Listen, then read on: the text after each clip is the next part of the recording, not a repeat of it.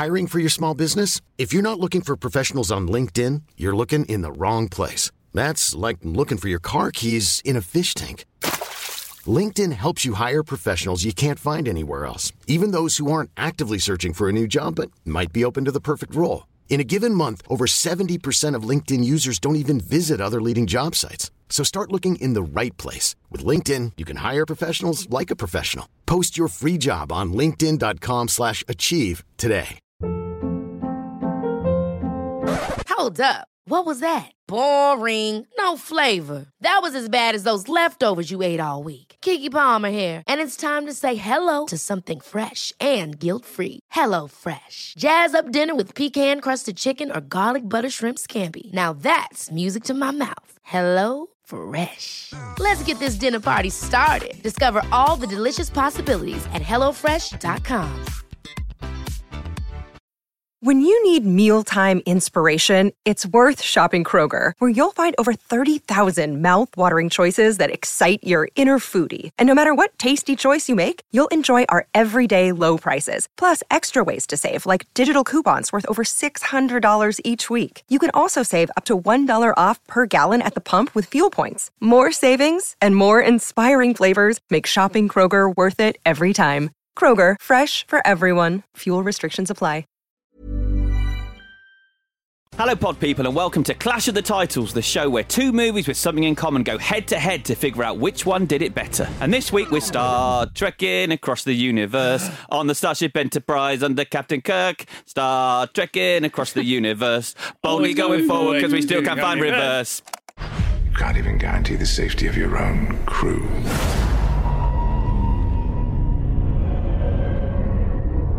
Now, shall we begin?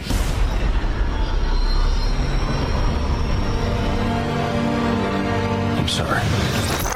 On Monday, we felt the wrath of Khan, meaning today we're feeling the wrath of John through Star Trek Into Darkness. But which is the logical winner? You're about to find out in Clash of the Titles. Release the Kraken! Hello, Clash Potters. I'm Chris Tilly. I'm Vicky Crompton. And I'm Alex. Damn it, man. I'm a doctor, not a torpedo technician. Zane. And Vicky, Yeah. tell us why you've beamed us up this week. Because I used to love Star Trek so very, very, very much. And it's I feel weird talking about it, to be honest, because I kept it hidden for quite a number of years. Quite a surprise when you revealed this Really? information. Yeah. Lovely it- surprise. Lovely surprise. Thanks, Chris. It was such a big part of my life, and then once I was through it, I was just mortified. I, well, I was, I was, I was amazed at my own like naivety just to walk into my school being like, "Yeah, I'm in the Star Trek fan club. What of it?" And then I tried to distance myself from it because I felt, I just felt embarrassed. I think it makes you a lot cooler. really? Yeah. Oh, thanks, Alex. Definitely. I've never felt like that. Well, Um, you take it from me, kid. So when, You're uh, cool. Thanks, Dad. until that point where you stopped being into it, Yeah. were you more Star Trek than Star Wars? Oh my god, a hundred thousand percent. Alex, what were you? Star Wars. Me too. I just don't really give a shit about Star Wars. I'm sorry, because I saw it really late as All right. well. Unfortunately, we didn't make them. Otherwise, we wouldn't be making this podcast every week. That's true. Why are you in here? you don't have Aren't to you a apologise. billionaire? No, I because I saw Star Wars when I was quite old as well. I, Mm. I, I avoided it for a long time. So I was about 19 the first time I saw Star Wars, and uh, obviously no nostalgia rush. Mm. The moment had very much passed. Okay. I look forward to hearing more about that on the Star Wars episode. That's right. I do like the uh, ri- original Star Wars, and obviously the others uh, Hmm. are dog shit. So that's fine. Yeah, I've got a little Fancy. bit on that. You'll, you'll enjoy what's Yeah. coming up then. Pod race, fuck off. No, pod race compared to the new new ones, I could, I could take a fucking pod race any day. Would you? And actually, the pod race is probably one of the best sequences in Phantom Menace. well, yeah, but that that's and a Duel low of the bar. Fates, the, the, Yeah. the, the, the lightsaber fight at the end. Still an awful film. Mm. Uh, But we're not here to talk about that. No, sorry. It's no Rise of Skywalker, which Yeah, is it's a- less racist, though. I think Phantom Menace is a, is a deeply racist film. We'll talk about it in the pub. okay. But before we get into that and Star Trek, let's hear a review courtesy of you lovely people who have left them on iTunes. And this week's review comes courtesy of O Town 69. Can I ask a quick question? Is this the US review site you've started dipping into, or the UK review Oh, site? no, I can't remember. Okay. Just copy and paste them. Great. All right. Um, Jesus Christ. Never try and pull back the curtain. Fucking keep that curtain pulled. Don't let people know about what goes on behind the scenes. I just can't remember. All right, fine. Did it- It's not a big deal. Just just say America. We could have done this. America. Fine. Um, o Town 69 says it's time for the verdict and goes on to say, My new all time favourite podcast. New episodes are always a treat, and I even occasionally pop an old one on if I just want some nice brain wallpaper as I go about my day. if you enjoy movies and or having a laugh alongside three great pod people, you've got to check it out. Wallpaper. Uh, I I'm that happy phrase, with that. yeah. Yeah, I- yeah, Yeah. fine. Yeah. Okay, Neat. good. Um, do you think they are an actual member of the band? O Town, I did wonder. Uh, the 69th member. Yeah. Or they is, went. that, or they, a sexy thing? they went through a lot in their time. Oh, it's a good reference. All right. So uh, on Monday, I took us I used to drink in a bar uh, where the guy behind the bar was a member of the boy band Northern Line. Really? Do you remember Northern Line? A little bit, yeah. Since the boy band, he, he was he was bar manager. So and there's nothing wrong with working Oh, in a it bar. wasn't his pub. No, but Oh. uh, but yeah. I'm glad he's alive. Some of those people die. Everybody dies, Chris. No, but It's a y- really young. good point, Chris. Yeah. a really good point. Thank you. Boy band's over, drugs dead. Right, sorry, I thought you just Bosh. meant people. Yeah. Uh, but yeah, no, okay, yeah, that's true. Sorry, I brought it down. Really, in a big way. Okay. uh, should we talk about Star Trek? Sure. Uh, All right. On Monday, I took us into the future for some rap. Uh, meaning today, Alex is taking us into a different future, courtesy of the Kelvin timeline, for some darkness. So, Big Al, please take us on a journey. After Spock and Kirk have a fight about the Prime Directive, Kirk gets the Enterprise taken off him, but then immediately given back to him by Robocop because Robocop hates Prime Directives as much as Kirk. Robocop also hates Klingons and has a plan to, wait for it, bring back a 200 year old genetically engineered superhuman called John, not Khan, okay? He's not Khan. John will design him weapons, then Robocop will blackmail John, not Khan, with his still frozen crew, forcing John to flee to Kronos, where Robocop will then send the Enterprise to fire special torpedoes at John. Torpedoes that also have enough room in them to fit other frozen superhumans, all of which will ignite a war. Turns out, surprise, John is actually Khan, meaning J.J. Abrams spent the entire marketing of this movie just lying at people. Robocop's plan fails because Khan crushes his head, a female doctor gets undressed, Kirk dies but then immediately doesn't, and literally thousands die when a spaceship Spock blew up crashes into Earth the end. Ladies and gentlemen, for your consideration, Star Trek Into Darkness.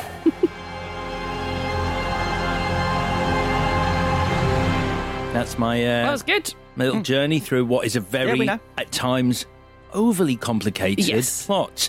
So, histories with this movie. I'll start. I watched it once uh, before this at an early screening, uh, press screening ahead of the London Leicester Square premiere for Star Trek Into Darkness, which I hosted. And today is one of the best stages ever built. They recreated a kind of mock up of the bridge of the Starship Enterprise, this pristine white stage. And then there was an arch that you walked under, this huge arch on the carpet, which was actually the Starfleet insignia, Oh, a massive nice. Starfleet insignia.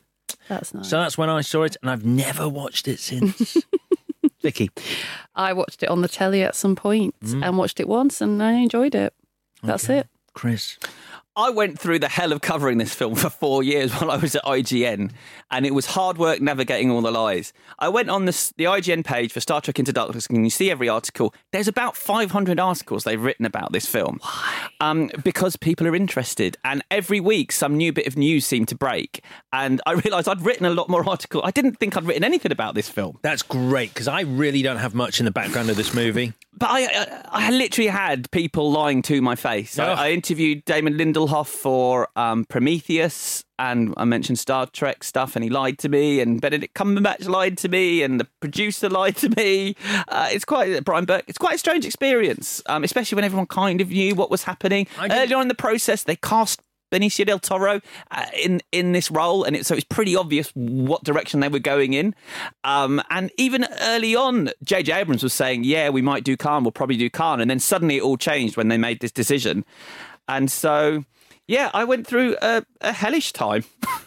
I mean, I mean, do you want to talk about the, this moment now? Because I've got, Yeah, I've briefly, Got, I've yeah. got what J.J. Abrams said in the end uh, uh, about that whole thing.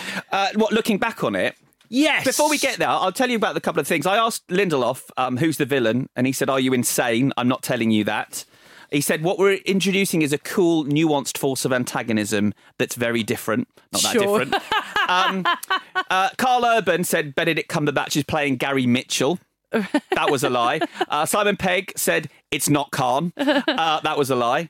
Uh, Cumberbatch, when I was asking him about it, he was just saying he's a terrorist, and he was saying he was giving that party line, which is fair enough. We want people to have surprises in the film. Uh, you know, we want to to live in a world where you can no one not everyone knows everything going into a movie I, I kind of understood that yeah Bryan Burk the producer he sort of said to me I don't want to talk about him. It's like if I told you all about Darth Vader before Star Wars. Fair enough, but I've got the mistake quotes here, Alex. If you haven't, Yeah, I can't find them. Go yeah. So here's what um they both went on record. After the fact, Lindelof said that was a mistake because the audience was like, "We know he's playing Khan. Uh, that's why it was a mistake." And Abrams said, "The truth is, I think it probably would have been smarter just to say up front, this is who it is. It was only trying to preserve the fun of it, and it might have given people more time to acclimate and accept that that was the thing."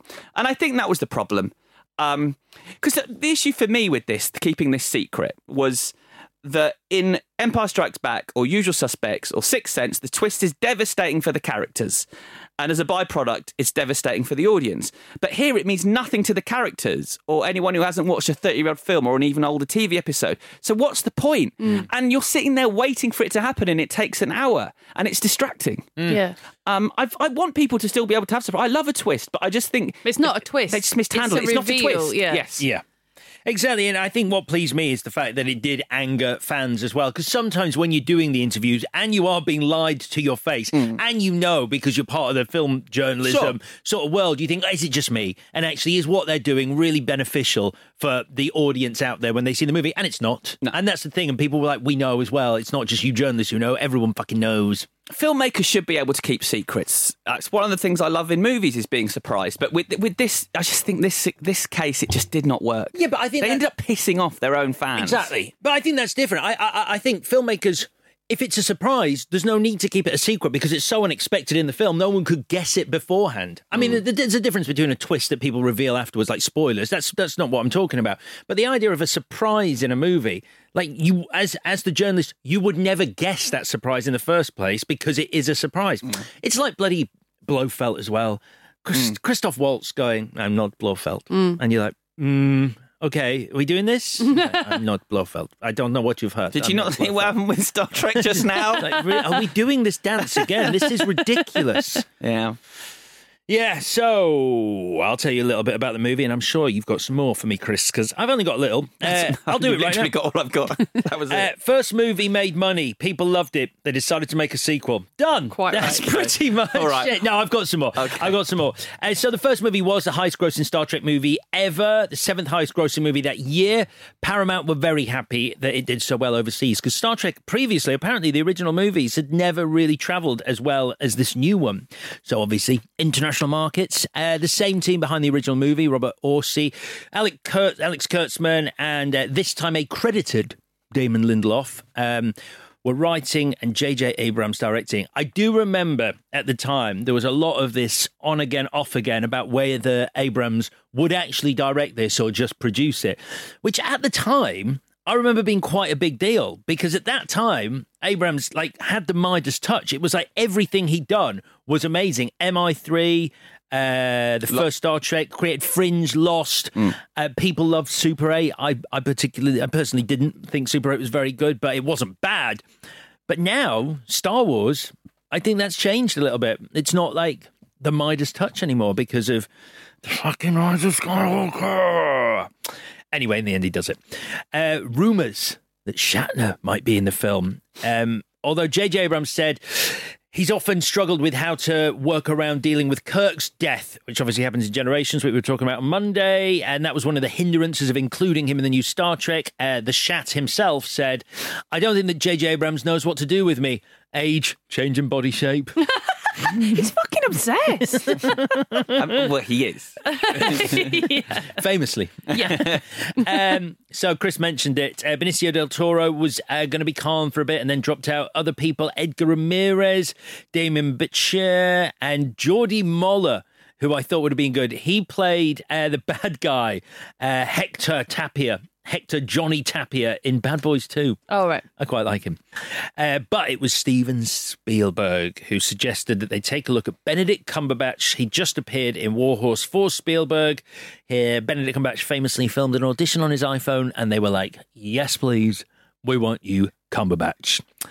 Uh, other than that, it was a, a big success uh, and became eclipsed the original movie by about 100 million. Wow. So this is to date the highest grossing Star Trek movie ever with 467 million dollars around the world. Any more for any more? Yeah, just one quote that made me laugh. Uh, this Abrams was talking to Crave, a website called Crave, about um, reactions to this film, and he said he showed his wife an early cut of Into Darkness, and she told him she couldn't understand what was happening because of all the lens flare. Yes, fuck he, ha- me. he had to have ILM take some out. But it's there's a lot in it. There's a lot. And this is stuff that's been cut because of his wife. but I like I like lens flare now because it reminds me of this these this franchise of films so much because the first one is chock full of lens flare. This mm. one has got tons of it, and I think what's the, what's the other one called? Beyond. Beyond, yeah. There's plenty of it in there. I like it because it makes me feel nostalgia for this. There is one amazing goosebump scene in Beyond, which is where they play the Beastie Boys sabotage. Are you fucking joking?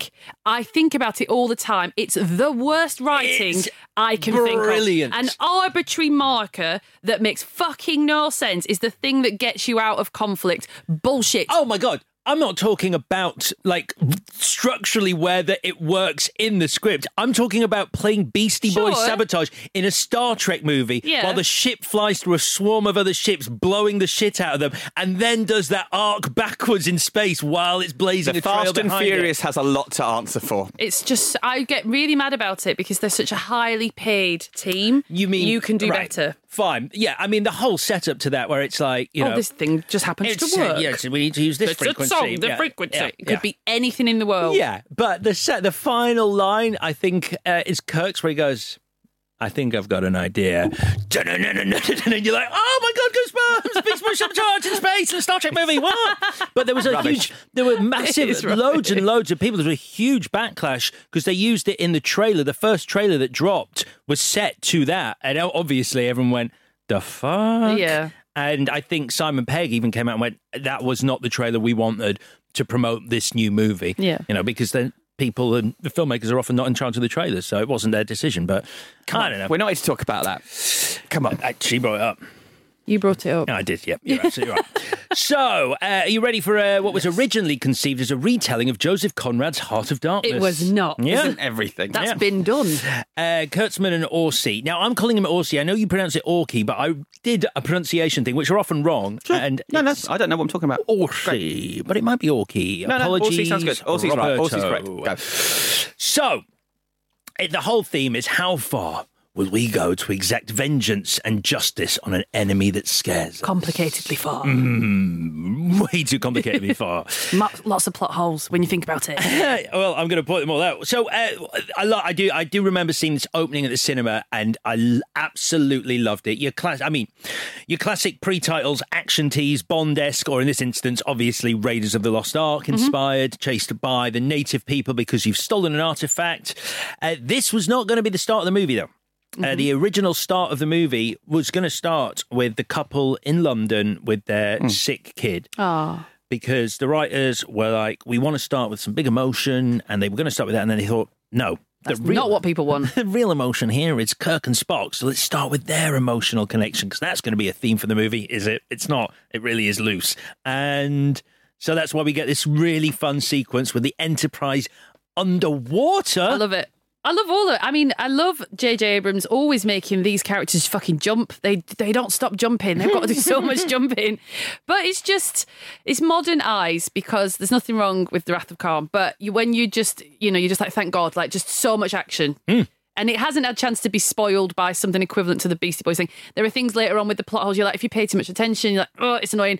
But in terms of the action, as a, as you know, your first five minutes, you're just like, this is brilliant. Well, that's what this skates. This that's what this film skates by on, and does and does it very well, which is it never letting you breathe. Yeah. And uh, there's a quote from JJ, which I'll, I'll I'll bring up in a bit, which he acknowledges the fact that if you pick at this, it unravels very quickly. Yes.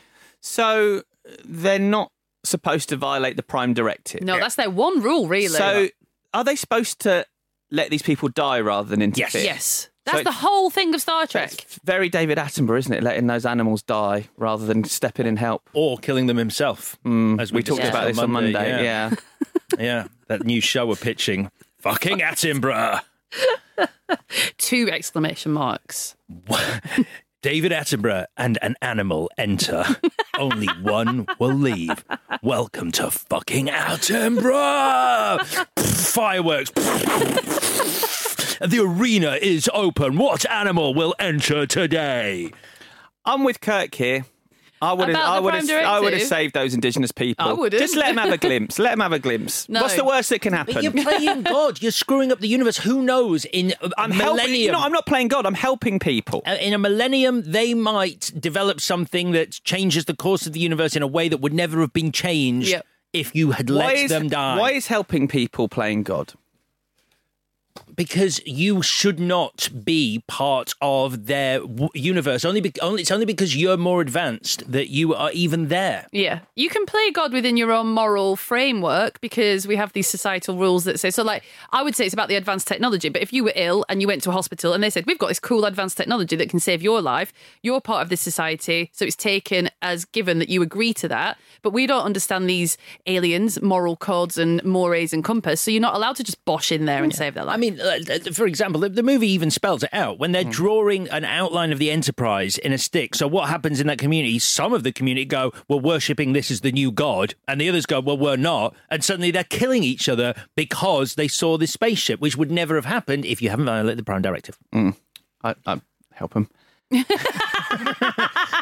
Moving on. Oh, that almost that almost feels like a scene in this movie.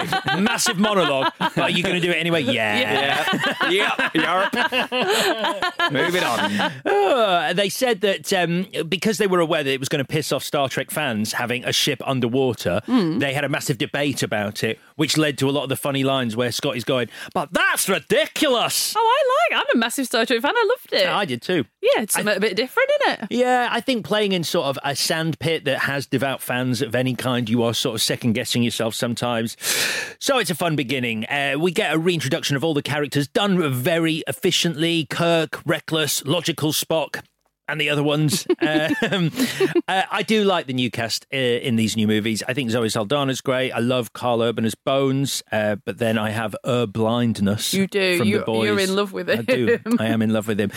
I'm going to say up front, I'm not a fan of Zachary Quinto's Spock. Now, Interesting. largely, I think that's because huge shoes to fill, Hmm. but also I find him quite angry all the time. He seems constantly irritated because of his intellect by everyone else. Yeah, that's true. And like, Leonard Nimoy is quite a calm very presence, isn't passive, sort yeah. of almost like if if anything a bit patronising, but a little bit sort of like slightly amused by all these conversations that are happening.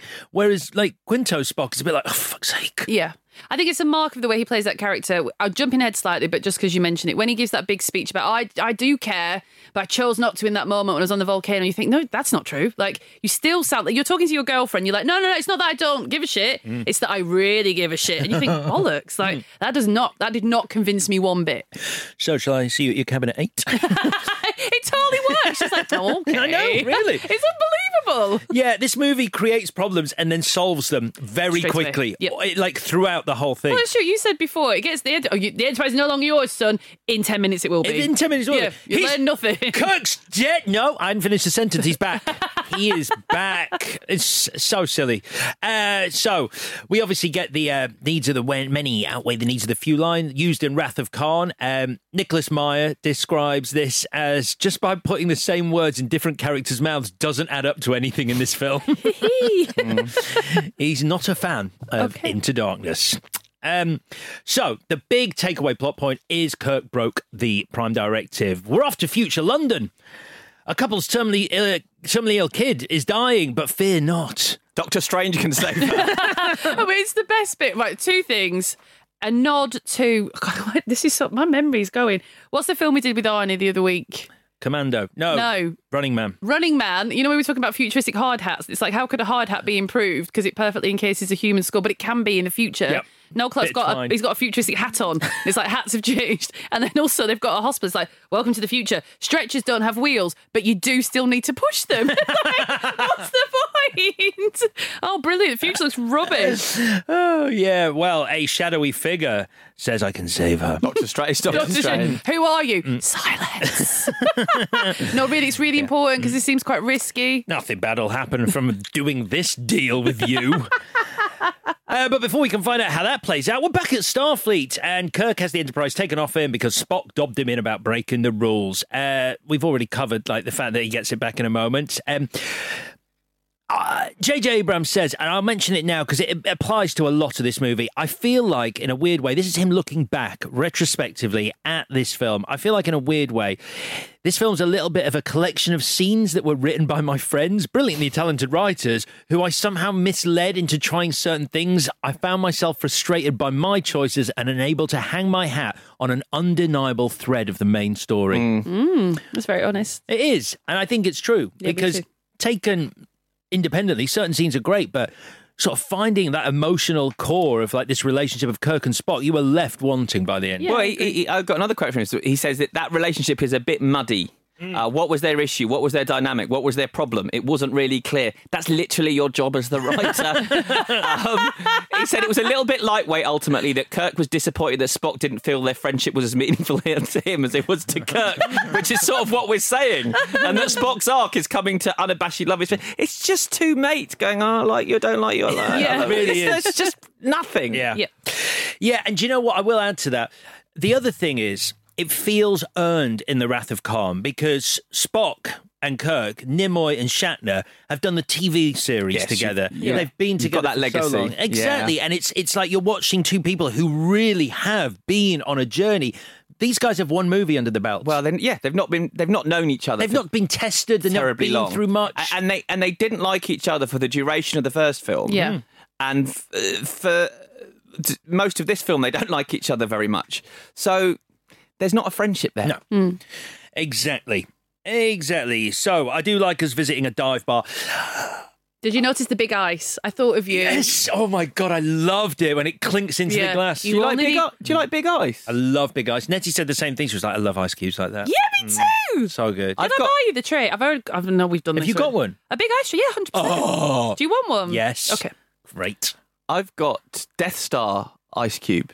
Yeah, perfect for whiskey. Nice. Yeah, Nice. This is amazing. Okay. So we're all agreed. Well- That's why we're friends. I wonder if there's, it says on Google if there's a pub near here that does big ice cubes. I'd put that front and centre on my website. I would. That's great. So we're in the dive bar. So Dad Mark II for Kirk turns up in the form of Bruce Greenwood's Admiral Pike uh, to give a fatherly speech uh, and say son a lot in a way that makes you know he's a walking corpse at this point. I've done a good thing for you, son. I'm frigid myself. yeah. Uh, so ti let's play. Let's play the movies game. So it's time to assemble Starfleet Command to deal with the terrorist. John. Uh, because sure enough, John only blows up the lab to assemble the Starfleet Command in one room and then kill them in what is a fun action scene. Yeah. sequence. How about though when Kirk's like, "Oh, we're all in one room." How about you have that meeting in a room with no windows? That's my thought. a bunker, maybe a military bunker. This is all of them. Yeah, this is everyone. We used to do that in our century. The White House, the bunker is very much underground. You're in this basically like You're on the lawn. You're on the white. It's the equivalent of on the White House lawn and going Yep. security. Take a day off. yeah, we're fine We're here. fine. So this helicopter threat you've been talking about. Yeah. So uh, obviously. Um, uh, John, uh, desperately needing to find out from Admiral Marcus where his frozen superhuman buddies are, decides to open fire in a room with Admiral Marcus in. Mm-hmm. Yeah, perfect. Smart superhuman ability. Like super intellect. Yeah. Uh, Kirk loses Dad Mark II. Spock, in what I consider a massive invasion of privacy, No consent was mind given. melds Yep. with Admiral Pike as he's dying to share his death. Yeah, he does look angry about it though. To He be fair does. to He's him. like, what, his eyes are like, Yeah, "I can't this is speak." private." Fuck off. is is that not a, some kind of prime directive he's breaking and violating there? Until it's just- written down, it doesn't apply to me. Yeah, it's um, it's it's shocking Yeah, it is. because he, he even says to Kirk, "Yeah, yeah, I did that. Yeah, I went in there. I did that. It was awful, lonely, angry. What did he want you to? I don't know. I didn't check. What do you always check? Don't be weird. It kills the moment. I found. No means no, Spock. so, Kirk gets Dad Mark three in the form of Peter Weller's Admiral Marcus. God love Peter Weller. Ah, brilliant. Does does his voice sound metallic to you? It's RoboCop. It's not. It's not his fault, but. Would I have thought his voice was metallic if I hadn't seen it? Probably not. But it's know. just I just hear metal in his words. Yeah. Yeah. Uh, so he comes up with a plan about parking on the edge of the neutral zone and firing his new special photon torpedoes at the Klingon homeworld Kronos, where John is hiding. Um, did you see the massive models in front of him, first of all? I did. Did you see the USS Vengeance, the ship that turns up No. at the end? It's a little I didn't. foreshadowing Oh, of nice. the baddie's ship, the big bad at the end. Oh, is that like a public model? Can anyone see that? Exactly. 'Cause I thought it was a secret. Yep. Again, what a ridiculous thing to Oh, do. yeah, What's that model? saw Uh, Oh, nothing. nothing. Pushes that it looks into like a a very bin. militaristic. No, no, we don't do that, do we? We're all about exploring. That looks so like it this could work with a minimal crew. Your words, not mine. um, so, I've always respected Starfleet because they work under some sort of democracy. The people up top Yeah. seem very wise, and everything's done democratically. People vote, and it's all about perpetuating the peace. Mm-hmm. Where is the sort of Starfleet Council when he's going, this is the plan, off Yeah. you pop? I think that's some. I re- always read that as like they all know that all the characters are playing a game. It's like you know that this is not quite right, and I know that you know, but I know you don't care. Right. That's what I thought because they Okay. they have to have a big meeting about everything in Star Exactly. Trek. Which is the well, it's nice his opportunity. He's seen an opportunity, isn't he? Because I think some of the higher ups are dead. He knows that Kirk wants to go on this vendetta, and he's got this now opportunity. He can he can have Kirk fire the torpedoes at the Klingons.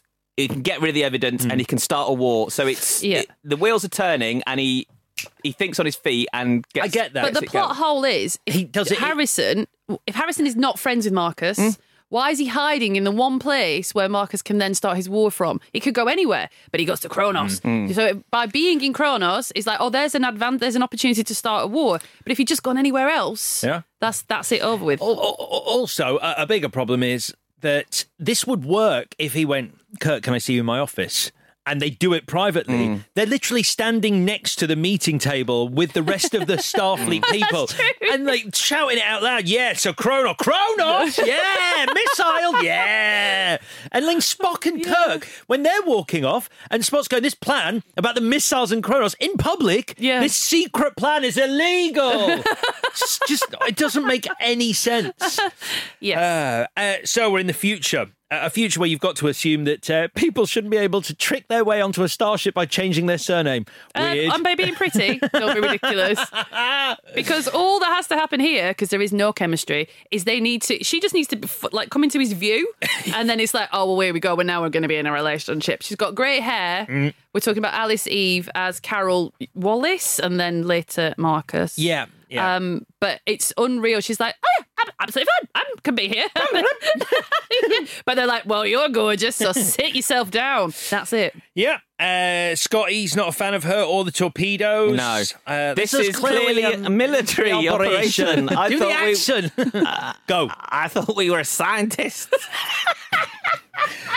Play Simon Pegg when you need him. the trouble is, I've I'm not to be mean on Simon Pegg, but just this is not his, not his fault. All my love of Star Trek is really wound up in my granddad. My granddad was really Scottish, and my granny and granddad loved Scottish they were like represent. And so when you get Simon Pegg, being like, I can have a fucking crack at that. It feels like a family insult. But we sometimes talk about where names come from. Why do you think they called him Scotty? um, but that military scientist line is the callback to David's line in Wrath of Khan. Scientists have always been the pawns of the military. Ah. It's, it's what Maya's saying. It's taking a line, putting it in someone's mouth. Yep. Someone else's mouth. Chekhov is told to put on a red shirt. I thought that was quite funny, the look on his face. Yep. Yeah. That's good. Good Little red nod. shirt Is there gag. no one else? Because also engineering is big. It's got big staff, big crew. And he's like, you, boy that flies the ship, you've seen how the engine works, haven't you? He's like, well, but I've walked past it once or twice. What It's about yours. all these other people who? Uh, What about the Scottish! six? Scottish again! it started well. Uh, yeah, so uh, Scotty flipping um, resigns. Uh, he goes and he goes. Uh, his li- his line is, "I'm going." if you uh, don't fire those torpedoes at that at Kronos, just Check, don't. Chekhov? It's, it's, no, it's good. All right. Anyway, those are his parting words. Yes. And again, the captain is like, "Fuck off, get off my ship," and then in the next scene goes. Actually, we're not going to fire this, those Yeah. at Kronos. I'm going to beam down. It's like, Get him "You- back." You should have done that while Scotty was going. It's like, I'm going to resign, Captain. Yeah. Ridiculous. Mm-hmm. Uh, Is he not doing? Is he not changed his mind because of what Scotty said? to him? yeah, I guess a little bit, but at the same time, it's sort of. I defend it a little bit. yeah, I guess. I guess. It's a Um, funny. old- It's a funny old arc Scotty's got. Yes, yeah, it's a weird one. Pops up in places that It it just, just- a bit too convenient. Yeah, it needs him to be doing certain things Mm. at certain times, otherwise it doesn't work. Yeah. Uh, so Kirk leaves Sulu in charge, and we get one of my favourite bones and necessary metaphors in the series. You just sat that man down in a high stakes poker game with no cards and asked him to bluff. to which It's laboured. to which Kirk does actually say enough with the metaphors. That's Yeah. an order. It's quite funny. Self aware. Good. So they're off to Kronos. Uh, keep some fun bickering on the way down. Uh, a spaceship chase. It's okay. I feel like I've seen this exact conceit before. We won't fit. We will. We won't. Oh we my will. God, we have seen that a million times before. Well, it's a bit like it's a bit like the Millennium Falcon in the Death Star in Return of the Yeah. Jedi, where he's like, "Well, running out of and space." Independence Day. That's where it is at Yep. the end of that. exactly. We meet some new Klingons. Anyone really interested in the fact that it's a new Klingon design? Uh, a little bit. It was sort of interesting at the time. I don't mind it. Yeah. I don't have any strong opinions. It either doesn't way. go anywhere, does it? You No. introduce the Klingons, and Kill then 'em. you you essentially fridge them, and it's um, yeah. it's super annoying. I mean, it, this do- this scene does give Uhura something to do because she can because she can speak to. Because otherwise, in this film, she's just angry girlfriend. Oh no, because she does get orders, which is open the channel. So she goes, done. Presses a button. That's your whole. You went to you went to the academy for what eight years to go beep. Well, no, she, they give her something to do here. She Yes. translates and she she she's you know goes toe to toe with the Klingons. But I understand that because it does go to great lengths to give every Yes, it crewmate does. Sure. uh, their moment. Their thing, Yeah. yeah. Unfortunately, Uhura's moment actually involves the lines that you, as an actor, you must like. Oh, Fuck, really? have I really? She actually says the words. You brought me here because I speak Klingon. Then let me speak Klingon. And the music's like da na na na, and you're supposed to go, oh my god! But it's like How what brave. A, what a shit line. I'm here to speak Klingon, and I'm gonna speak Klingon. It's just ridiculous. You're here to let me save the day, so let me like anything. Which you'd, you'd, you'd go, okay, that's fine. Yeah. If it worked, it doesn't Yeah. even work. No. It doesn't work. She goes, clap, clap, clap, clap, clap, clap, clap. And then they go, fuck you. Just like after that big stand. And also, there's no there's no opportunity to go. They, you know, they especially in the older shows, they had a bit of an issue with women. So she, there's no moment where she goes, "Oh, they'll respect me as a woman because insert reason here." She's like, "I'll just chance it, see what happens." It's like probably not. It's not going to go very well. Annoying. Yeah. Uh, John turns up uh, with his ridiculously big gun. I really like that gun. It's so stupidly big. And kicks the shit out of everyone. And then is about to beat Kirk. And then Kirk goes, I've got torpedoes. And he goes, How many torpedoes? 72. Oh, okay, I surrender. Yeah. And it's sort of like, it's all right. I don't mind it. I like Kirk exhausting himself punching Harrison. That's quite good. I enjoy that. But Harrison doing the sort of rope a dope, and yeah, it's just you know, if we didn't know who this man was, we'd be wondering, Yeah. who is this Superman, this genetically engineered uh, specimen? yeah. Anyway. I just think as well. I know it's this. I know it's dumb. It's just the plot point of like your Mark, your Admiral Captain. What's he called? The big boss man, Marcus, Marcus. not Carol Marcus.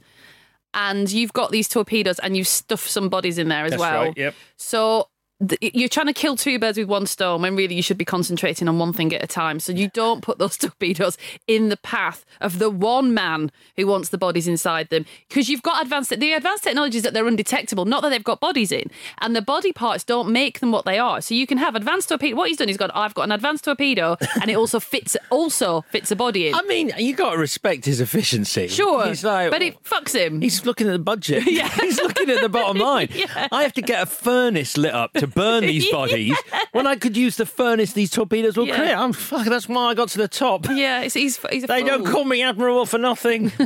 uh, so John's captured. Alice Eve takes her kit off. I fucking hate this so yeah, much. you're not alone. Everyone hated this. It's so. I want to think. I don't want to think that J.J. Abrams is a bad guy. I just don't want to because I like all of the things he does. Mm. But we, this is obvious. But this is a director going. Look at this hot girl for two seconds. Yeah. You got the Lindelof quote. Yeah, I've got the Lindelof Yeah. quote. Uh, the film was criticised uh, for a scene where she takes a kit off, uh, which was called by various sources wholly unnecessary and gratuitous. Screenwriter and producer Damon Lindelof apologised on Twitter for the scene. I take responsibility and will be more mindful in future. J.J. Abrams also did a weird thing on an episode of Conan where he was trying to sort of like justify it in a strange way where he was like there was a scene mm. a deleted scene of benedict cumberbatch in a shower.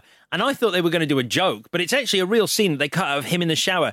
And they play it but, but, but the setup is them re-showing and it's not abrams it's conan re-showing the still of alice eve in her underwear. Mm. And then you sort of realize that they've talked themselves into this corner where it's a bunch of guys showing a still of a woman in her underwear that already caused people to put their backs up. And then conan's like oh, oh yeah, better take that down sort of wanting to joke about it mm. but be the sleazy guy and go oh hello all right. But It's using that cum- messy. using that Cumberbatch scene, Cumberbatch, his fans. Using that Cumberbatch scene as an example, even though it's not in the film, and they also used the scene earlier in the film where Kirk has his shirt off as an example of why they did this here. But Kirk's having a threesome. She's at work. Yeah. That's quite a big difference. And she said, Anything- "Turn around." So Yeah. you're with. That's your man. He's your hero. Yeah, and he's copping a And look. he's yeah, he's, he's copping a look, which is not a good look for him. Mm. But also, she's just said, "Turn around." He's cheeky. The, the, the scene is meant. You're meant to go. Oh, he's a bit naughty. That's right. And because he's broken her rule, she find it like she kind of she loves it.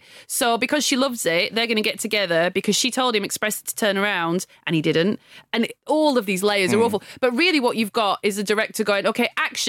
Take your clothes off Yeah. for no reason. But Lindelof said we should have done a better job of not being gratuitous in our representation of barely clothed actress. Or, So- as the highest paid writing team in the world at that point, I think, do a bit of work to make their relationship seem natural and organic rather than he saw your boobs and now you're together. I fucking hate it. I mean, it, you've already said it. I mean, Abrams said it was, you know, it was playing on Kirk's character. The Kirk we know is the womanizer. That's why they did it. That's why he turns around. The problem I have is like you can argue all you want the ins and outs of character and what have you, and it was about the relationship. It's the way it's shot. Yes, it is. It's shot from a low angle Yep. to get as much of Mm-hmm. her body in as possible, and at that point you go, "Oh fuck you! You can't justify You're completely this." right. There's a way of doing it where he looks over his shoulder and you see that he's seen something and you think, okay, that's mm, you know, not the end of the world. Don't forget, it was a different time. It was 2013. No, it was in the future. oh, that's true. No, nothing has changed. That's even more depressing. Nothing has changed. Uh, so uh, after um, uh, Carol Marcus has put her clothes back on, uh, we get an exposition dump, uh, which is way too much info. Her father, Admiral Marcus, used to take her to see all the new weaponry he was designing, and she found out that he was developing these torpedoes, and she has to see them. And he said, "No, you can't see these ones." And then she realised that all the information on them has been destroyed. I'm like, "Oh God, Annoying. that's a lot of information." Yeah. and there'll be more after the break. There's never been a faster or easier way to start your weight loss journey than with plush PlushCare.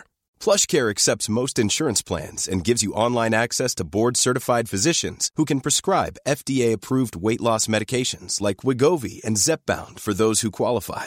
Take charge of your health and speak with a board-certified physician about a weight loss plan that's right for you. Get started today at plushcare.com slash weight loss. That's plushcare.com slash weight loss. plushcare.com slash weight loss.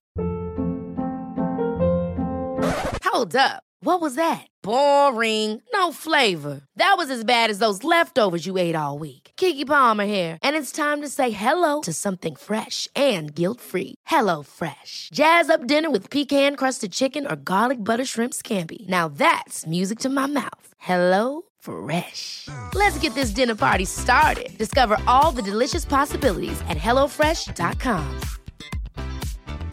Hiring for your small business? If you're not looking for professionals on LinkedIn, you're looking in the wrong place. That's like looking for your car keys in a fish tank. LinkedIn helps you hire professionals you can't find anywhere else, even those who aren't actively searching for a new job but might be open to the perfect role. In a given month, over 70% of LinkedIn users don't even visit other leading job sites. So start looking in the right place. With LinkedIn, you can hire professionals like a professional. Post your free job on linkedin.com slash achieve today. Okay, so while all this is going on, uh, Scotty flies through the main door at a secret base he's found unchecked in a shuttle. He just joins a queue of other shuttles. Yeah. So, I mean, fine. Uh, more confused exposition. What did you think of the Big Khan speech? You know, where he actually oh goes. yeah, it's, this is a hard one for me because I think it, it changes. I think I'm a fan of Benedict Cumberbatch. I think I am. Yeah. But then I see early Cumberbatch like this, and I think, oh, that is annoying, like a little bit. But I love, you know, I do love him, and I think he's a good baddie. He's, he's blank and he's intense and scary. But when he's like, I am Khan and I'm so amazing, you're just like, oh god, dude, give it a rest. It's weird, isn't it? I, I think because I remember seeing this and going, "Thank God for Benedict Cumberbatch in it." And then I think he's just got better and better. Because Yeah. you watch The Power of the Dog now, and he's a phenomenon. Of course. And at the time I watched this, I thought it was a phenomenon. But watching it this time, Yeah. having seen what he can do now, I think you know he was the best he was then. But the bit where he goes, Chris Pine goes, "What's your name?" He goes, You're like, he, he doesn't do that. just the way he says it, it's He doesn't so do like it's like everyone's gone. This is the moment, Benedict. this is it." is where we actually reveal your identity that no one knows. say it. Say your name. I think he makes a great villain here. I think I, I really love this performance, and I'm so relieved we finally, 67 minutes in, we finally got the truth, so we can get on with the movie. Uh, yeah, fine. So it's just what he's saying here. It's it's such nonsense. They were created to create peace in a violent time, and then they were condemned. No explanation for why they were condemned as criminals. By the way, they were just suddenly condemned as criminals, and then they either decided to go off into space or were put into space. But they chose to go to sleep, hoping they'd wake up in a more civilized time. Yeah. So I mean, were they on timers? Like, I think the bing, problem is well, like with uh, Ricardo Montalban. Montalban. You get this. He's like a pr- he's a bit of a prick because he's like I'm so clever, but he's got the you know his blood runs hot. He's like I'll I would do this because of passion and because of love. And Khan Benedict Cumberbatch's Khan is like a cold, emotionless robot. So when he says to Kirk at some point. They're my family. You do anything for your family. Everyone's supposed to go, well, of course you would. But it's like, I don't see you having any connection to anybody apart from yourself. So that's fine as a villain. But uh, do you give a sh- really give a shit about these other 72 It's people? weird, isn't it? How, how, how are you, Khan? Fine. How are you? I'm all right. I really missed you. All right, can I go back to sleep? uh, They're his friends, Vicky. I know, but you don't believe he has friends because he seems so emotionless, no? I mean, they're not the sort of if you if he said, "Do you want to come out with me and my mates?" I'd be like, "I'm so busy. I didn't give you the date." oh, okay. What date is it? I'm busy. Yep, sorry. But they're his family. You got to think. I think they're all probably like him, and um, it's not only that he wants them back. He's telling him he wants them back because they're his friends, but he also wants to take over the universe. Sure. and he does it. He's going to do it with them. So he's not. I don't think he's entirely telling the truth here either. Okay. This is his. This is his crew to to get his mission done. I found the speech long and confusing, and I wasn't sure what I was meant to take from it. Are we sympathetic towards Khan, or is Khan like big bad number one? Because he hasn't been that bad. He's done some blowing up stuff, but there's been the nuance. Like you're supposed to think, hmm, maybe there was a like it's bad. He's murdered a room of people. He's murdered a room of people. I know, but you you're being told I did this for a higher purpose. Yes, so you're like, oh, okay. We're, def- we're definitely sympathetic towards him here. Uh, yeah, I'm not sure if we are though, because as Vicky just said already, at this point, you know that he wants this crew to take over the universe. Like you know, he's he's pretty. No, he's not revealed that yet. Okay, You're jumping ahead. right, I am. Uh, let's jump ahead to uh, an actual great moment um, where the USS Vengeance turns up. Fucking love this ship. This, uh, you know, I get I get excited for like new stuff in a pre-existing world and in Yeah. the whole of the Star Trek universe. Two things. Uh, one, I'm going to mention in a moment. First, we've never seen a ship like this. It's Yeah, that's true. like that is a Federation ship. It just ship. means nothing to me. Oh, it's like no. cars in Fast and Furious, spaceships and stuff. It's just like He's- they all look 'cause the same. I got a bit weird when they're like, we, you know, we this is a pure military ship, and you're like, oh, okay, because they don't do that. Like they go on five year missions and they yeah, put yeah. creatures in boxes, It's, it's, and an- that's it's it. the it's the anti Roddenberry. Like in the next generation, they're like, we've got a brig. We never hope to use it because it's not that kind of place. Mm. and then he's like, minimal crew. It's fucking black anyway. Brilliant. And the bridge is like the mirror opposite of the like the negative opposite of the Enterprise. I think. I it's wish I'd brilliant. appreciated it more. Oh man, it's it's so cool. It's like it's camouflaged against space because it's black. Cool. And it's just the size of it, that shot of it floating in front of the Enterprise. And you always thought of the Enterprise as the biggest thing you'd seen, bar a couple of other ships. But like that, just like boom. it's the noise it makes as well. It's so sexy. I love it. Uh, Peter Weller, Weller, now full villain. Yeah. Brilliant. Uh, Dad Mark III has gone bad. well, shit, you talk to him. he gets the only swear in the movie. He's playing you, son. But it's like you you you haven't got all your little ducks in a row, Marcus. Of course, I fucking talk to him. Don't mm. put me in his path. Yeah, yeah, exactly. I mean, Kirk holds all the cards at this point. He's like, he's like, but of course you knew that. Uh, I don't know what you just don't even try. But he was, I mean, he didn't purposely put him in his path. He thought Kirk was going to blow him to smithereens. Yeah, that's true. He thought he was going to explode him, so he wasn't expecting him to be That's on that true. ship with That's him. That's fair. Yeah. Yeah, yeah, fine. Um, so, uh, Kirk, You're making me really over having to really think about this plot, and I don't want to think about it this That- hard. that- but this is the po- this is the point. This is because this is all plot and no character. This entire movie is like one of those movies where it's just like, and this MacGuffin thing happens, and then oh, and this. I think even I I think it was was it Lindelof or Alex Kurtzman. One of them said the thing about writing a big tentpole blockbuster is you need a big moment every ten or fifteen minutes. An operatic moment was the mm. phrase they used, which this movie does. It's got something big at every moment, like every 10, 15 minutes, something big happens. The problem is that it, it wants the moment, but the moment doesn't fit with the story. And so it has the moment and then it undoes the moment, which then makes the moment seem so superficial in the first place and carry no weight. It's like, oh, oh. So you're constantly up and down, but the ups become worthless as it goes on, is my theory. So uh, we get the second cool moment I was just going to mention. This ship can do shit in warp. That Oh, yeah. sound where it's like when it arrives next to the Enterprise, it starts blasting the shit out of it. The Enterprise cartwheels out of warp. I was like, oh, this is what I paid my money for. Yeah, I like it when because you don't see it because the, the next generation is very sanitized when it comes to violence Mm. necessarily. This is a family show, so you don't really ever see. Well, I can't remember a time when if there's been if it, when there's a hull breach, they're like, "There's a breach in the hull," nothing happens, and this body's in space. Yep. And it's like, oh, it's re- like it seems real. It seems like a ship at sea, and I like moments like that. it's so good. Yeah. Because it blows, like, it's the one space battle where I've, I'm like, the Enterprise has had the shit blown out of it. It's Yeah. like in pieces, and that guy gets hit by some debris. Yeah, in the and you're face falling down He's hanging and- on, gets sucked into the warp. Oh, good stuff. good stuff. This is what JJ does. He delivers bang on action. Uh, so, oh, do you know what I think it's similar to? Because again, like I said, with this, it's like he plays within the rules of the Star Trek universe, but does something we haven't seen. And it's Yeah. not as good as this, but I equate it to the bit in The Last Jedi where. Uh, uh, the um, Laura Dern's character goes to light speed through the other ship and destroys it, and you've never seen that. Yeah. but it's within the rules of Yes. the universe, like this is. So uh, we get arguably the uh, MVW of the whole thing. I'm going early, uh, which is when Kirk is on the bridge and he says, What's the damage? And a character we've never seen before, who is bald with glowing blue eyes, speaks in this voice and says, The hull's bridge, Captain. Mm. It, where's he been? Yeah, they must not have been able to afford it, but then that's not true. He's So- so good. He's really good. He gets another moment later. I can't remember what it Oh, is. does but he? Yeah, he gets one more line. I was like, oh, here he is. Major hull damage, Captain. Yeah, he's really good. fucking like he's like speaking with a thousand voices at once.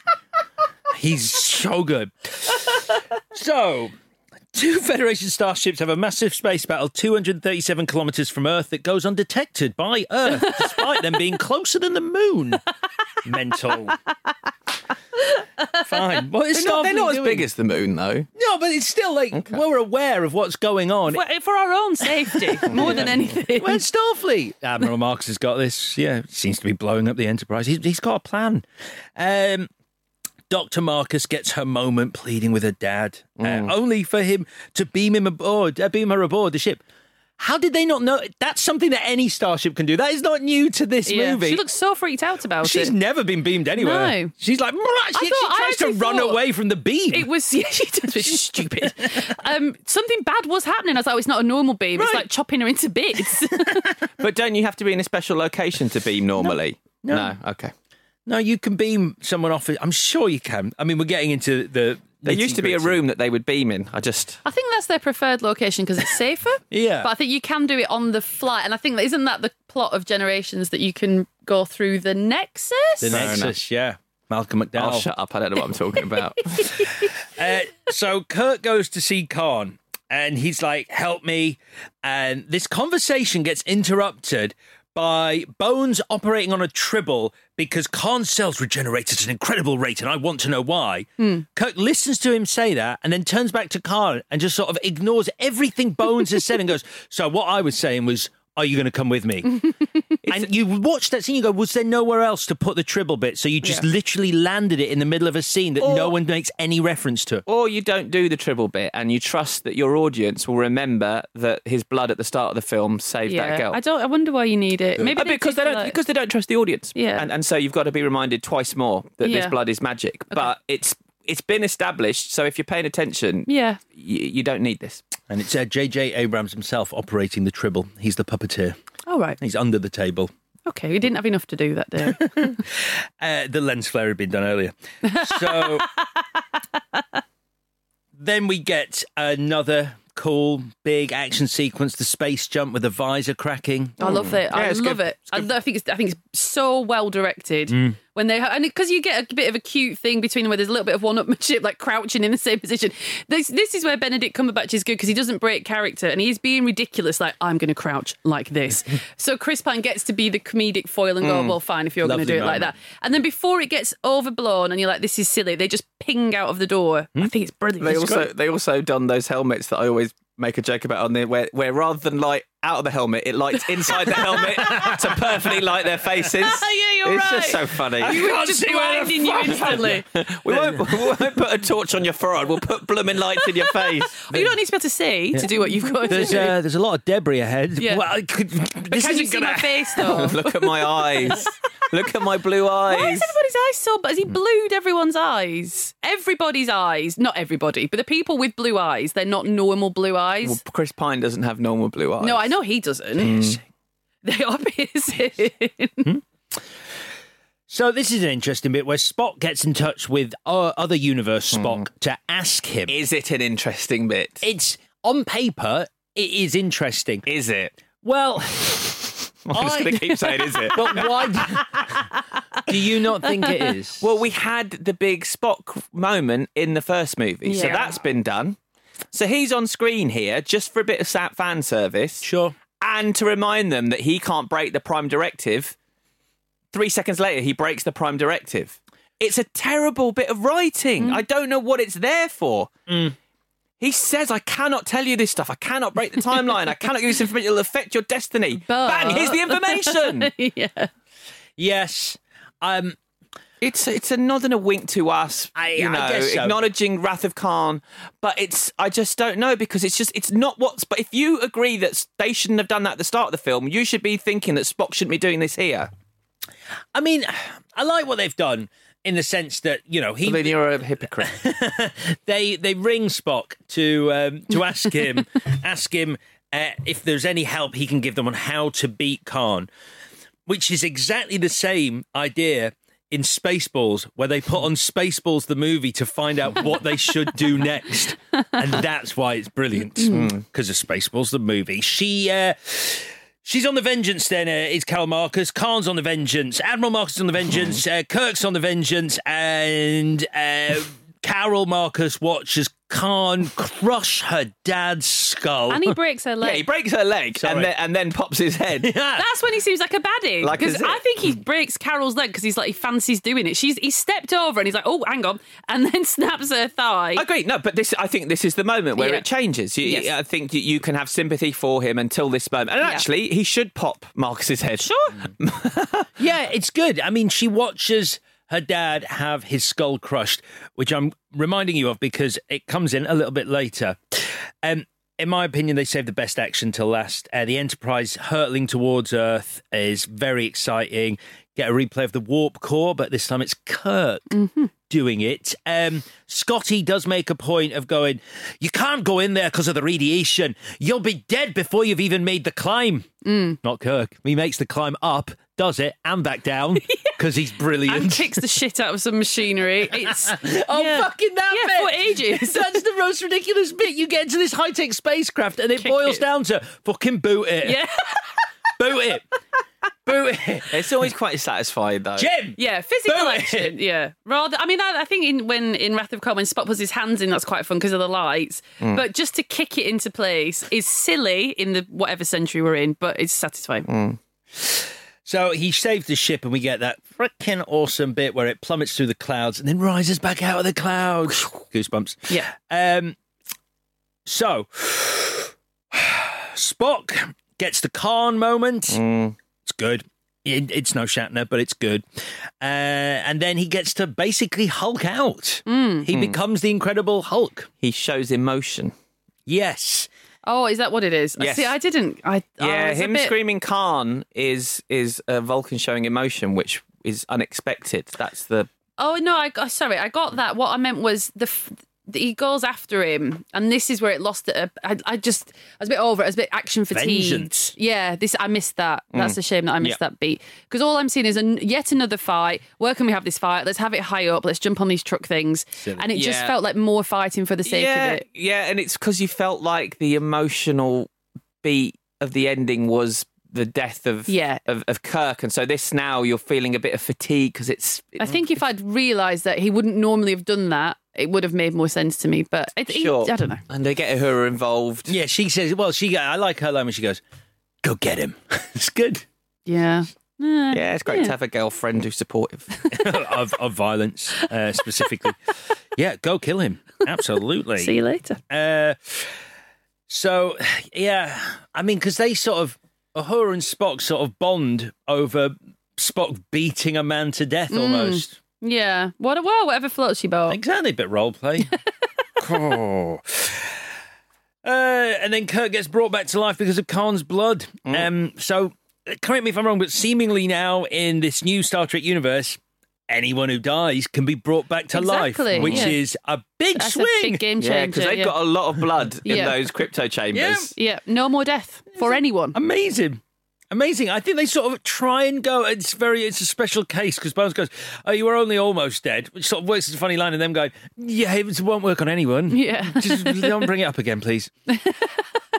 um, and we get that lovely moment at the end. Uh, So Khan's frozen, and on the bridge, everyone's captain's walking round, and he's going patting everyone's shoulder, and he gets to Carol Marcus, and he says. Um, I'm glad you can be part of the family. And she says, with a really sort of weird expression, it's good to have a family. Sort of like, because remember, I watched my dad's skull get crushed. I think the I am reaching because I want to believe that the writing is better than this. I think the fact that when she sees Marcus, when she's on the bridge of the Enterprise and she's like, "Let me talk to my father," like this only I can save the day. She doesn't say "Hello, Dad." She says "Hello, Sir."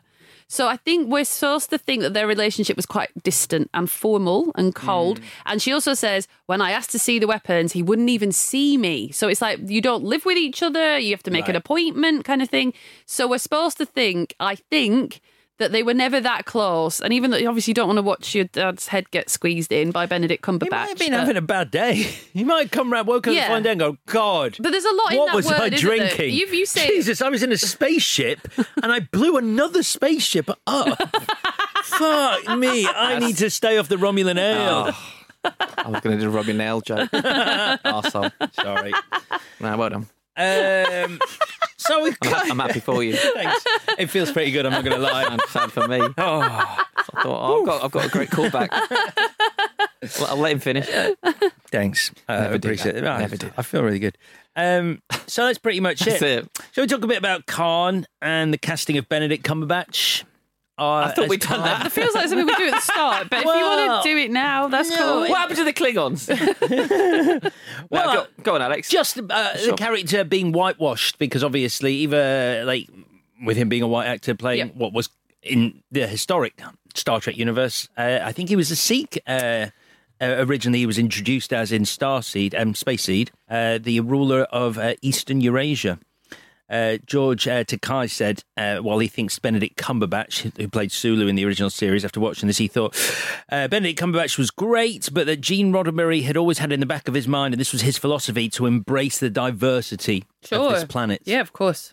Um, I, I think they could have fixed it if it is an issue by when he says he's Khan. I think Kirk should say, "How do you spell that?" and he should say C A A N like Jimmy Caan. Have you seen The Godfather? Yeah. And then I think we're fine. I think we might be bet on yeah safer ground. And you could say, have you got a, a forename? No, I haven't. No, I don't actually. John. Uh, all right, You already knew that. Bob. Such a uh, shit old alias name though, isn't it? It's John Harrison. I mean, well, it was all part because there was a there was a uh, minor character in the series called John Harrison. It was all part of these these ways of trying to trick trick Oh, I the fans. it's so daft. You just concentrate on making a good film. Yeah, Um, we got we're doing Khan. We're doing something new with Khan. I think Enjoy people. it. I mean, maybe I'm being naive, but I think people would have been excited at Yes, that point because that- 100%. That, creative Oh, team. the guy cool. playing Sherlock. Oh, this is interesting. Yeah, definitely. Mm. Would you like Nicholas Meyer's uh, full review of uh, this You know what? movie? I've grown to love Nicholas Meyer listening and reading him this week. So yes, please. Yes. It is brilliant. In my sort of artistic worldview, if you're going to do an homage, you have to add something. You have to put another layer on it, and they didn't. Just by putting the same words in different characters' mouths didn't add up to anything. And if you have someone dying in one scene and then sort of being resurrected immediately after, there's no real drama going on. It just becomes a gimmick or gimmicky, and that's what I found it to be ultimately. And he, that's exactly what I said on Monday. He hates resurrection. He doesn't buy into resurrection. Hmm. So never make Star Trek Resurrection, Nick. So I think that is us done on Star Trek Into Darkness. Yeah. Shall we do the bites? yes. Yeah. Best scene, Chris. Um, I really like the setup and payoff of the suicide bomb in London. Uh, it's practically wordless. I think it's really good visual storytelling, and it's absolutely devastating. And so, surprised myself Hmm. watching the film this time um, and to picking that, but I just thought it was the best scene. That's a good choice. How'd you, Victoria? My choice is a bit silly, but I really like it when they ping out the door to, to go through. It's just really well done. It's just cut at the exact right moment. It's Okay. good. It's good. No, I, I love that moment as well. Uh, three different ones then. Uh, mine is the Vengeance, the USS Vengeance hunting down the Enterprise in the warp when it comes up behind it and it's making that sound. Goosebumps. Love it. All right, MVW. Vicky. I'm gonna. I this. I found this quite difficult actually, um, but I'm gonna say Chris Pine because Okay. yeah, I'm surprised at myself. But Oh, no, I, I'm a Chris Pine fan. I just didn't expect you to pick him. why? I don't know. I, I just I didn't feel like the meatiest sort of of all the characters to I- really get your, your teeth into. Yeah, I mean, well, the trouble is, I found obviously Cumberbatch has got like the big stuff going on, but I do find it a little bit grating. Yeah, I know, and I hate saying that because he's obviously you know superlative and all the rest of it. But I just just found it annoying. There we go. So because, but th- let's think about this. Apart from uh, Zoe Saldana. Most other characters, and ah, Simon Pegg got a really tricky relationship with that character again, not his fault. So basically, most other characters are quite serious and quite pale faced, and even Simon Pegg as Scotty, which in the first one he's the comic relief, he's cross basically for quite a lot of it. Um, and without Chris Pine doing Kirk the way he does, it's quite a procedural thing. So I like him, but I did find it quite a difficult choice. I think they fucked up his arc, but more on that in a minute. Okay, Chris. Uh, something that Vicky said a little bit earlier makes me question my choice here a little bit. Was Um, it Alice Eve's bra? No. Mm, no, but we aren't too far apart with our choices. Uh, my most valuable whatever is Chris Pine's eyes. Fair enough. I mean, I just got lost in them. sure. Cool. Uh, I my- mean, he's blessed. Yeah. He's blessed. I mean, yeah.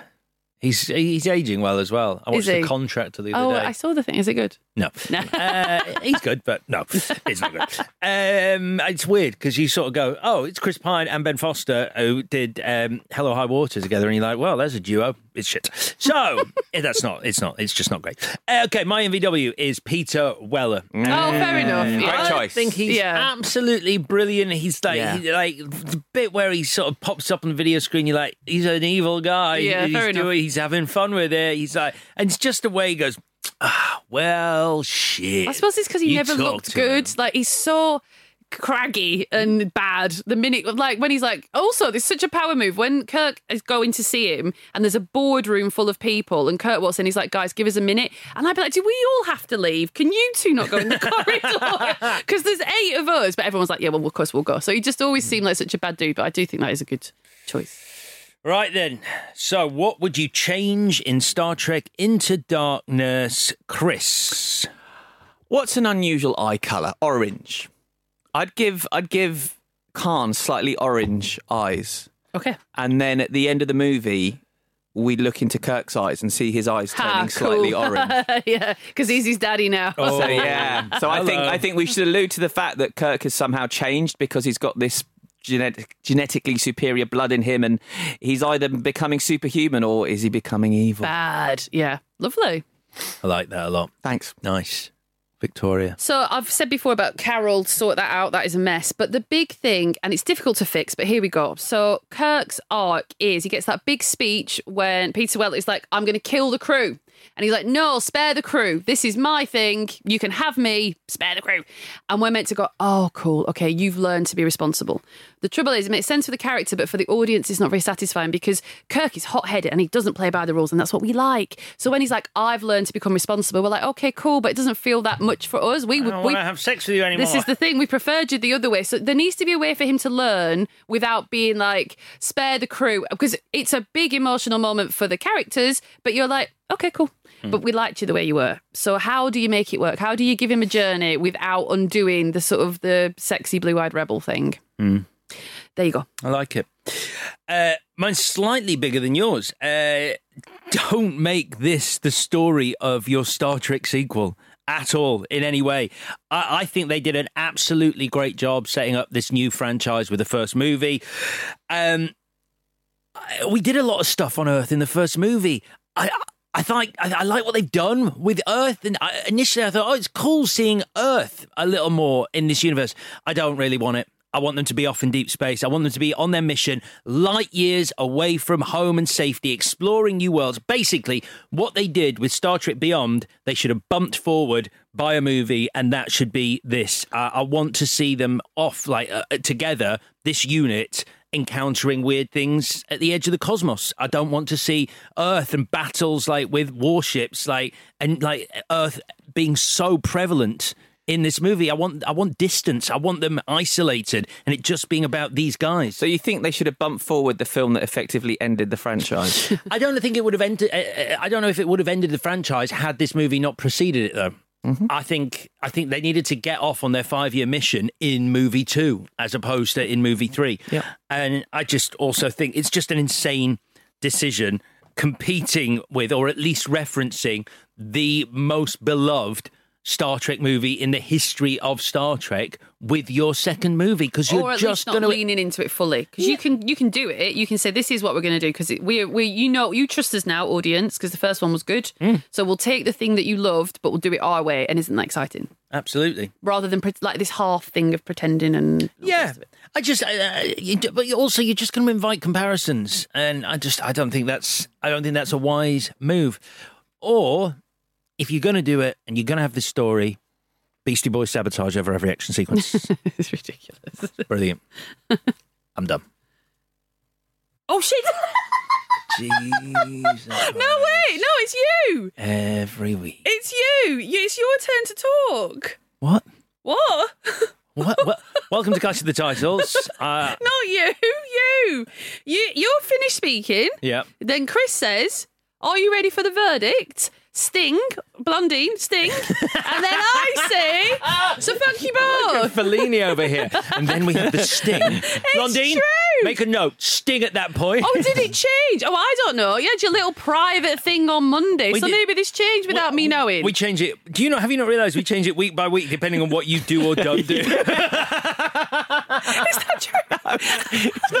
There's no way to win this game. It's the For Kob- it's the Kobayashi Maru test. Every time it's your movies. okay, so I, I'm asking you to introduce the ver- Can you introduce the verdict? you say it. You, you or you, either of you. I don't say it You this week. used to.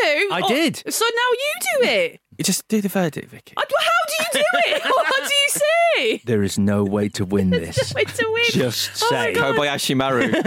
say it's the verdict. It's the verdict. You want answers? I think I'm entitled. You want answers? I want the truth. Great.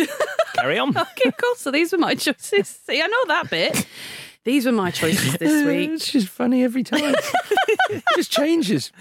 Whatever you do, go with the flow. it's the opposite of that. Is it really not? Oh, please tell me the truth. Please. It's fine. Let's just do the verdict. Fine. There we go. Thank you. So I recognise that. Okay, cool. So these are my choices. So, uh, who would I like to go first? Uh, Chris. Okay. Uh, I think it's remarkable that Wrath of Khan plays out in one room because, you know, that's the same stage redressed to look like two different ships. Mm. oh, okay. And it's, I mean, they never meet these two, the hero and villain. Yeah. They just, they just space time. Filmed four months apart each of actors' scenes. the the action is less sophisticated in Wrath of Khan. The effects are worse. The fighting's less less impressive, but it does nail the emotion, which is what really matters. As a lot of that other stuff is just bells and whistles. So while Star Trek Into Darkness has the spectacle, Wrath of Khan has the soul, and I'm a soul man, so Wrath of Khan. That's lovely. And you? Do you want me to go next? Yes, that's uh, what I said. So, all right. yeah. Okay. So, okay. if you'd listen, yeah. Yep. Wow. After I helped you out of your little mental hole that you dug yourself, where you're like, "What's going on? You're, Do I speak you're now?" gaslighting. You're actually gaslighting I am me. not gaslighting you. You didn't help me. You were tricking me. I wasn't. I, I was the one who said, "Let's do the verdict." I got oh, you yeah. out of the hole. Oh, yeah, sorry. You're acting like Khan. yeah, sorry, sorry. Uh, a lot of the same reason, uh, reasons uh, Chris said. Basically, uh, Wrath has aged a, a lot. Uh, the SFX weren't great in the first place because of the tiny budget, and they've only got worse over time. A lot of spectacle in Into Darkness, but I will say, like a lot of CGI spectacle. Into Darkness was a lot more rewarding in terms of the action on the big screen um, because it is all CGI. It doesn't translate as well onto the small screen. Um, Star Trek Wrath of Khan got clarity with that story. Into Darkness, cartwheels from scene to scene, making balmy decisions because they're big and they offer spectacle, and it's like, oh my god, but they don't add up to a whole lot. So in the end, I do think it's closer than I anticipated because I liked both these films for very, very different reasons: spectacle versus story. Uh, but like Chris, Wrath of Khan. So we have a winner, and logic dictates that winner is the Wrath of Khan. Shall we let Vicky pick one?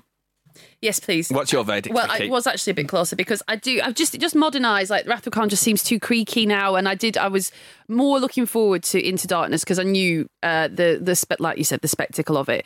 But just when you t- and then you know if you try and take nostalgia out of Wrath of Khan, is it a better film actually? Because it just is a bit plodding, and I do like a, a lot of action. However. Um, there's too many plot holes in Into Darkness. That Alice Eve thing, which she, they, you know, they make her take her clothes off for no reason, really, really fucks me off. Although there is a moment with Saavik in the lift in Wrath of Khan, where he's like, "Have you changed your hair?" And it's like, "That's inappropriate. You're my captain. My hair is none of your goddamn business." Yeah, that's true. So like for like, yeah, um, it's slightly less than slightly it. less problematic. yes, it's, yeah, no, you're right. no, in her underwear no in the to lift. self. Don't mention Vicky's hair. wow. but yeah. Uh, uh, yeah, yeah, yeah. But anyway, uh, Wrath of Khan is a classic, so yes, Wrath of Khan. Three for three. Lovely. Wrath of Khan. Um, so let's quickly look ahead to next week. Alex Zane. Mm. Do you want to give Vicky the clue and see if she can uh, Well, guess what the films I are? thought it was a hard day's night, but that doesn't seem like something you would choose. Ooh, Because you said Fab Four, didn't you, or No. something? Oh, closer. I said check out this amazing quartet, Okay. and you just said Fab Four, which is What's an away. amazing? Yeah. What's an amazing quartet? Another way. Oh, of the saying- Fantastic Four. Oi, good clue, Alex. Oi, oi, oi. uh, well done. Uh, yes, it is. Uh, the Fantastic Four, directed by Tim Story from 2011, Mm-hmm. and The Fantastic Four, directed by Josh Trank from 2015. Uh-huh. So those are the two movies we're to lovely. doing. And where are they available, Alex? Uh, well, uh, if the you Google, you'll find out. Yeah, uh, no, the, the Fantastic Four, the Tim Story version is available on and and, and uh, whereas the Josh Trank version is available on yeah and and, and uh, Lovely. Thanks for your help, Alex. So that's it. Fantastic Four versus Fantastic Four, making Fantastic Eight next week. Um, and that's it. Uh, as ever, check out at ClashPod on Twitter and Instagram. There's fun, fun stuff happening there. There might be a picture of a snake and a weasel. um, and we need some rabbit pictures sooner or later, Vicky. We've promised them. Oh yeah, I've long got, I've got one. Sorry, I keep forgetting. Uh, do give us some kind of love wherever you get your podcasts. Uh, live long and prosper. Thanks, and we'll be back next week with the Fantastic Four. Gone! Fantastic! This was a Stack production and part of the ACAST Creator Network.